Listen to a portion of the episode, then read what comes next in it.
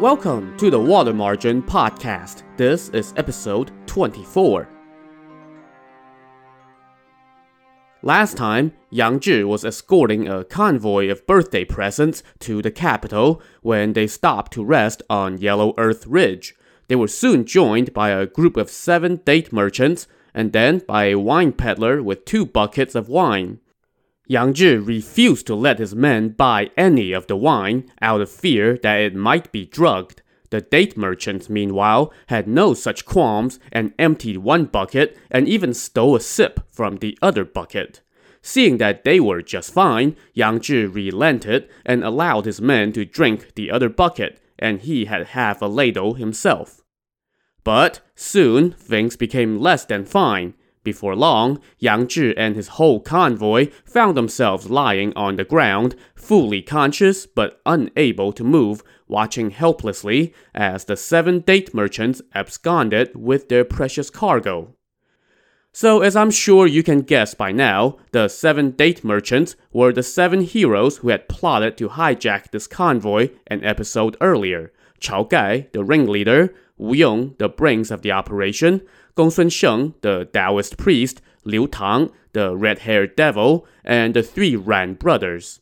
And the wine peddler, that was Bai Sheng, the daylight rat, an idler from the nearby village that Chao Gai knew. So we know who they were, but how did they do it? If this were a movie, this is where we would rewind the action and show you how the deed was done. So,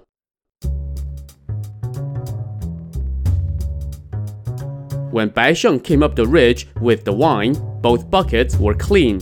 So of course, nothing happened when Chao Gai and company drank one bucket, but they knew they had to show Yang Zhi that the other bucket was fine too, in order to trick him. That was done when one of the guys, Liu Tang, stole a ladle from the second bucket and drank it while Bai Sheng chased him into the woods, in full view of everyone in Yang Zhi's convoy. So how did the drug get into the second bucket? Remember that when Liu Tang drank from it, he was fine, so at that point the wine was still undrugged. But remember that while Bai Sheng was chasing Liu Tang into the woods, somebody else came and scooped out a ladle from the second bucket. That was Wu Yong, the mastermind who devised the entire plan. But he never actually drank from that ladle. Before he could do that, Bai Sheng had come back and taken the ladle from him and poured that wine back into the bucket. What Yang Zhi and company did not realize was that when Wu Yong dipped his ladle into the second bucket, the drug was in the ladle. So when Bai Sheng poured the wine from the ladle back into the bucket, all that drug went with it. A good long while after Chao Gai and his friends had disappeared, Yang Zhi was starting to regain movement in his limbs. He had not ingested as much of the wine as everyone else, so he recovered much sooner. He now struggled to his feet and staggered over to his men.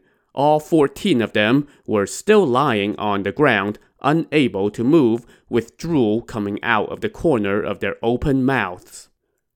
What did I tell you? Yang Zhi fumed. Fine, drink your damn piss water. And now the birthday gifts are gone. What am I supposed to tell Governor Liang? What am I supposed to do with this checklist now?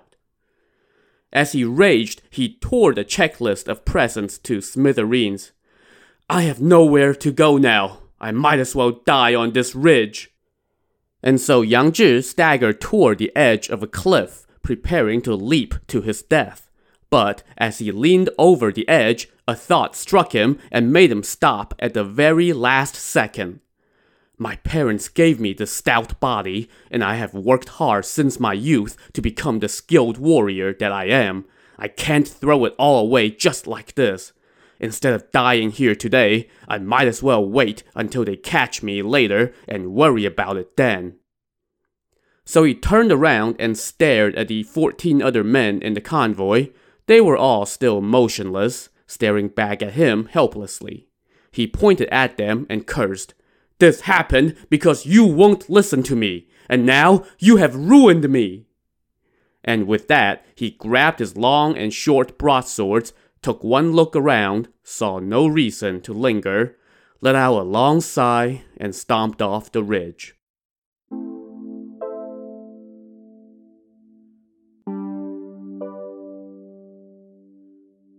So, first of all, I don't think we should let Yang Zhi be in charge of delivering anything ever again. It's obviously not his strong suit, given that he has now twice failed to complete a delivery. And second, I'm never sure quite how to feel for this guy. I mean, he probably earned this fate. First, he pulled the whole prima donna power play to force the governor to make sure that everyone knew he was in charge, and then he was a total jerk to his men the whole way, whipping them and insulting them relentlessly. In other words, he was the hard ass coach that all the players loathed. It's one thing if he delivered results, but he didn't, and we'll soon see that his treatment of the men will have dire consequences for him. But on the other hand, let's say he was all chummy with the men, what would he have done differently in this situation? He didn't want them to buy the wine in the first place. His mistake was that he went soft when he should have just answered his men's pleas for wine with a few more swings of his whip. So, I don't know. I guess maybe if he had the respect of his men, they would have shut up after he told them no the first time. But whatever, the deed is done, the booty is lost, and now Yang Zhi was gone as well.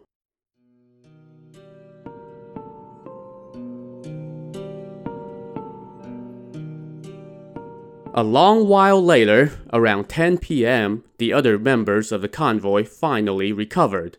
As soon as they could move their mouths again, the laments poured out non-stop.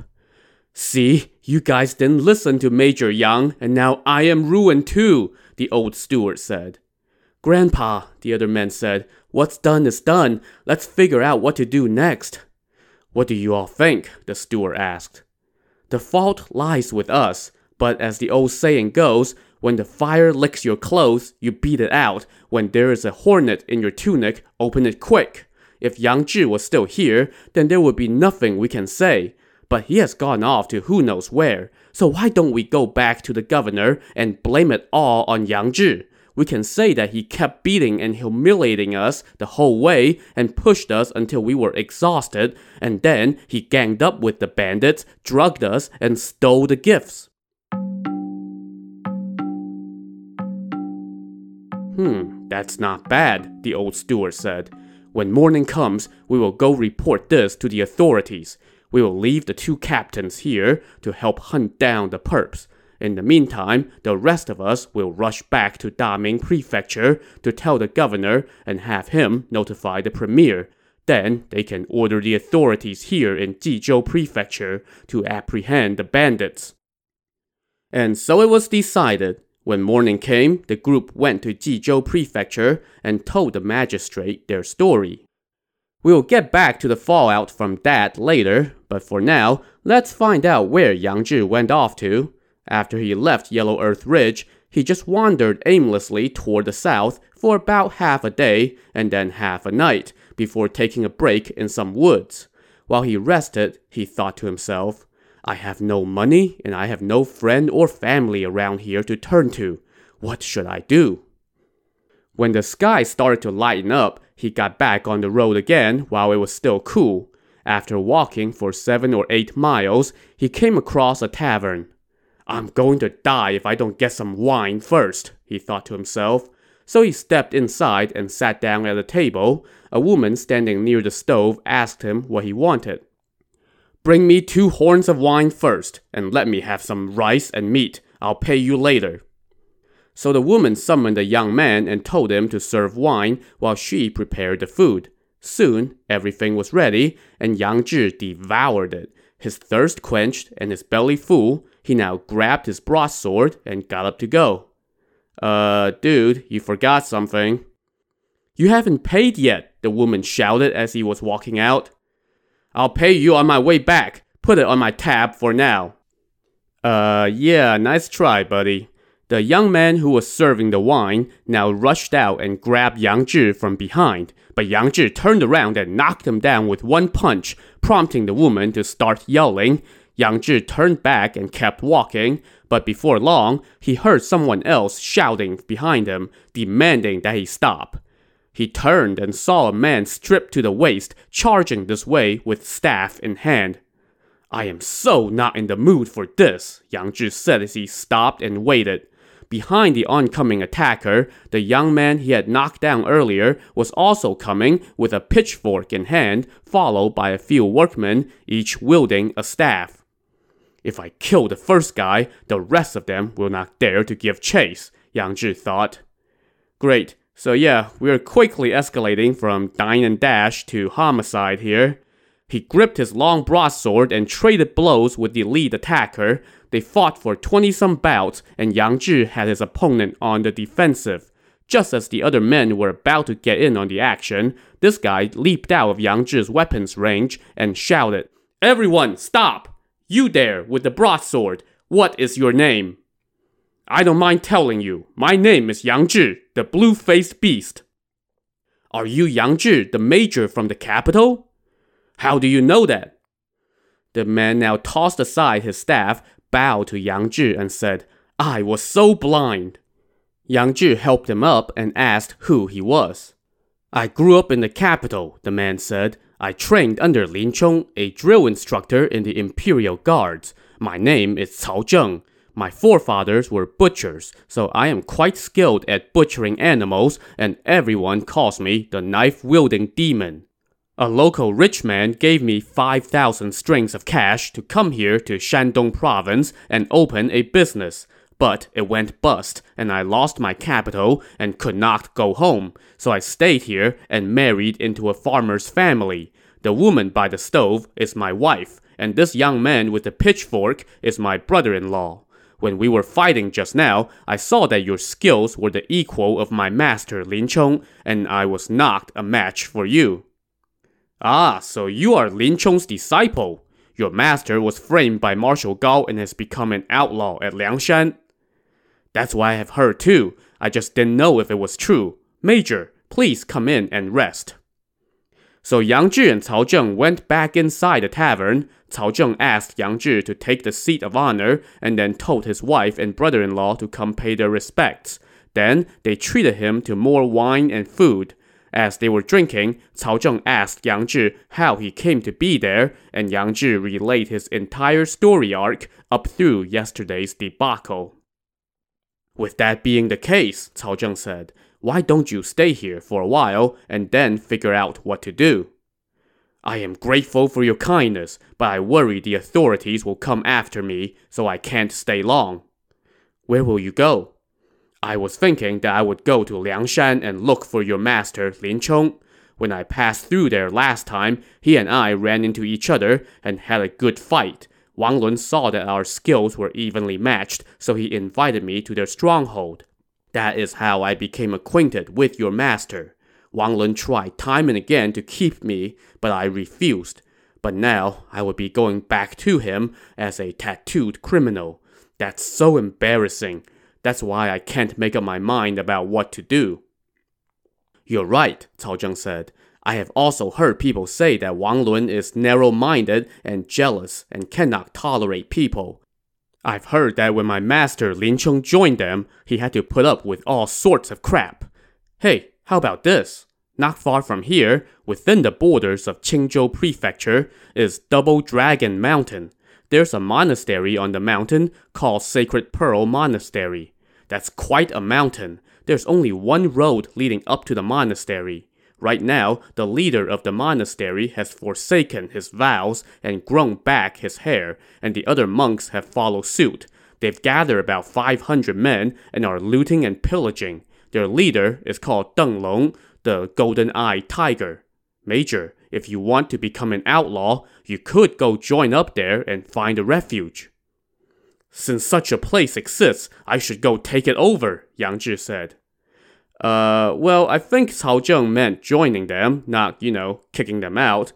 But okay, sure, that works too, I guess. In any case, Yang Zhi spent the night at Cao Zheng's home, then borrowed some travel money, took his leave, and set out for Double Dragon Mountain the next day. After a day's travel, He was approaching the mountain as night began to descend, so he decided to go rest in the woods for the night and go up the mountain the next day. As he turned into some woods, however, he was in for a shock. Right smack dab in front of him was a fat monk, stripped to the waist, exposing his tattoo covered back, sitting in the shade of a pine tree. When the monk saw Yang Zhi, he quickly grabbed his Buddhist staff, leaped to his feet, and roared, You bastard! Where did you come from? From the accent, Yang Zhi could tell the monk was from west of the pass, just like himself. So he asked the monk where he was from, but the monk gave no answer and instead raised the staff and charged. Well, this baldy is quite rude, Yang Zhi said to himself. Fine, I'll take out some frustration on him. So he raised his broadsword, and the two men tangled like a pair of tigers or dragons, trading blows for about fifty bouts without a winner. Just then, the monk feigned a thrust, leaped backward, and shouted, Halt! Both men stopped, and Yang Zhi was secretly impressed, thinking, Where did this monk come from? He's got some skills. I was just barely able to hold my own against him. Hey, you, blue faced guy, the monk shouted. Who are you? I am Major Yang Zhi from the capital. Wait, are you the one who killed that thug, Niu Er? Did you not see the tattoo on my face? Yang Zhi said. The monk laughed and said, what a treat to meet you here! Brother, who might you be? How did you know about that business with me trying to sell my broadsword? Yang Zhi asked. Well, I think we can all guess who the monk was. I am none other than Lu Zhishen, he said. I used to be a major under the old General Zhong. I killed Butcher Zheng with three punches and fled to Wutai Mountain to become a monk. Because of the flower tattoos on my back, people call me Lu Zhishen, the flowery monk. Ah, turns out we are from the same place, Yang Zhi laughed. I have long heard of your great name on the Jianghu scene. I heard that you were at the great Xiangguo Monastery. How did you end up here? It's a long story. I was tending the vegetable garden at the Xiangguo Monastery. I met Lin Chong the Pantherhead. He was framed by Marshal Gao, who tried to have him killed. I prevented that injustice and saw him all the way to Cangzhou Prefecture. But then, the two guards escorting him went back to the capital and told Gao Qiu that I had intervened and saved Lin Chong, and that's why they couldn't kill him. That bastard Gao Qiu, God, I hate him. He instructed the abbot to dismiss me, and then he sent men to arrest me. Thankfully, a group of riffraffs sent me word. Otherwise, I would have fallen into his hands, so I burned that vegetable garden to the ground and went on the lam, drifting to and fro. When I was traveling through Mengzhou Prefecture, I stopped at a tavern at Crossroads Slope and almost lost my life. A woman in that tavern drugged me. Thankfully, her husband came back early and saw me and my weapons and figured that I was no ordinary man, so they brought me around and asked me for my name. I ended up staying with them for a few days and became their sworn brother. That husband and wife are also known on the Jianghu scene. He is named Zhang Qing, the gardener, while she is called Sun Erniang, the female yaksha. They are honorable people. After four or five days there, I heard about this Double Dragon Mountain as a possible refuge, so I came to join up with that Deng Long. But that bastard refused to let me join, so we fought. He was no match for me, so he locked the gates of the three passes that block the road up the mountain. There's no other way up, and no matter how much I curse them, they won't come down to fight me. I was so pissed off, and I was stuck here when you showed up just now. Whew, Lu Zhishen was right. That was a hell of a long story. And by the way, a quick word about the woman running the tavern they referred to, Sun Erniang. He mentioned that her nickname was the female Yaksha. Yakshas are nature spirits found in Buddhist, Hindu, and Jain mythology. They're associated with things like water, trees, wilderness, and such. They're generally benevolent, but can be mischievous at times. And I would characterize running a black tavern where you drug the customers as definitely a little more than mischievous. We'll hear more about this female yaksha later on in the novel.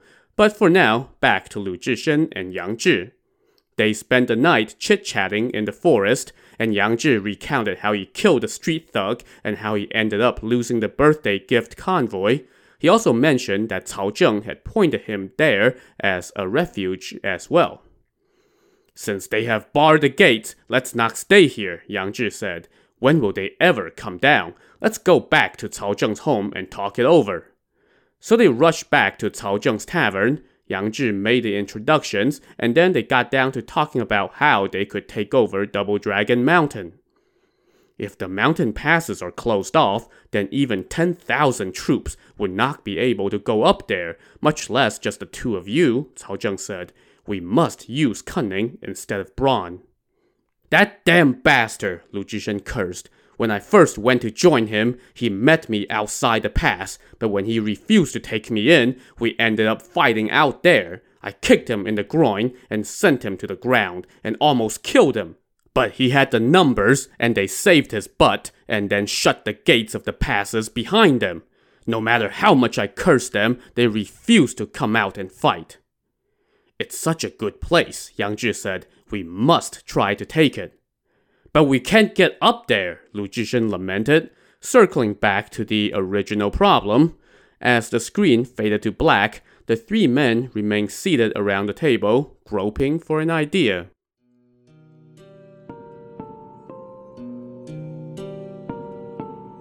The next day, shortly after lunchtime, the bandit lackeys manning the first pass at Double Dragon Mountain spotted a group of peasants approaching. They had with them a fat monk who was all tied up.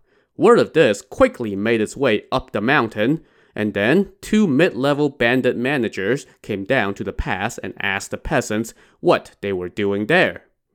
We're from a nearby village, one of the peasants replied. We run a tavern. This fat monk often comes to our place to drink, and he always gets drunk and refuses to pay. And he said he was going to Liangshan to get a thousand men so he could conquer Double Dragon Mountain and cleanse the nearby villages. So we got him nice and drunk and then tied him up so we could offer him to your leader to show our villages respect, so that we won't have any trouble with you guys in the future. The mid level bandit managers were delighted to hear this, they rushed up the mountain to inform their leader, Deng Long. When he heard that the monk with a fondness for kicking people in the groin had been captured, he rejoiced. Bring him up! I'm going to use his heart to chase my wine and soothe my anger. Soon, the gates to the passes opened, and the peasants and their prisoner were brought up. As they walked, the peasants saw how impenetrable the terrain was. The three passes were surrounded by steep cliffs with just one road going up. Each pass had logs and boulders stacked up for defense, not to mention tons of crossbows and weapons. As they made their way through the passes and approached the Sacred Pearl Monastery, they saw that it sat on a smooth, flat plain and was surrounded by wooden walls. In front of the monastery stood seven or eight bandit lackeys. When they saw the monk being brought up, they pointed and cursed at him. You bald donkey! You injured our king, but now you're ours. We're going to take our time carving you up. The monk remained silent. The group continued on and entered the assembly hall in the monastery. This hall used to hold the statue of the Buddha, but that has been discarded and replaced with a command chair, which was flanked by many bandit lackeys, all armed with spears and staffs. Momentarily, the bandit leader Deng Long entered with the assistance of two lackeys and sat down in the command chair. You bald donkey! he cursed at the monk. You kicked me in the crotch the day before. It's still swollen. But now you are going to get your comeuppance. But just then, Lu Zhishen's eyes grew wide and he roared, Bastard, stay where you are! In that moment, the two peasants behind Lu Zhishen gave his restraints a tug and the rope fell to the ground. Lu Zhishen grabbed his staff from another peasant and leaped toward Deng Long. Meanwhile, another of the peasants flipped back his broad-brimmed hat and raised his long-handled broadsword. This, as you might guess, was Yang Zhi, and the rest of the peasants were Cao Zheng and some of his men, all of whom now pulled out their weapons and attacked. Before Deng Long could even get out of his seat, Lu Zhishen's staff had landed on his head, splitting it in two and smashing the command chair in the process. As for the bandit lackeys, Yang Zhi had already cut down four or five of them, and Cao Zheng shouted, Surrender now! Whoever resists will die! All the bandits present, all 600 of them, were stunned and immediately surrendered. Well, that was easy. Lu Zhishen and company had Deng Long's body removed and burned. Next, they inspected the stores and the buildings to take stock of the prize they had just captured. Then, they sat down for a celebratory feast. Lu Zhishen and Yang Zhi became the leaders of the gang, and all the bandits pledged their allegiance, so they just kept most of the old management structure. Cao Zheng then took his leave and returned to his tavern. So that wraps up Yang Zhi's story arc for now, though we will definitely see him and Lu Zhishen again. But what about the people he left behind on Yellow Earth Ridge, the ones who were going to blame the whole thing on him? Will the governor believe their story? To find out, tune in to the next episode of the Water Margin podcast. Also, on the next episode, the perfect crime turns out to be just a bit imperfect. So join us next time Thanks for listening.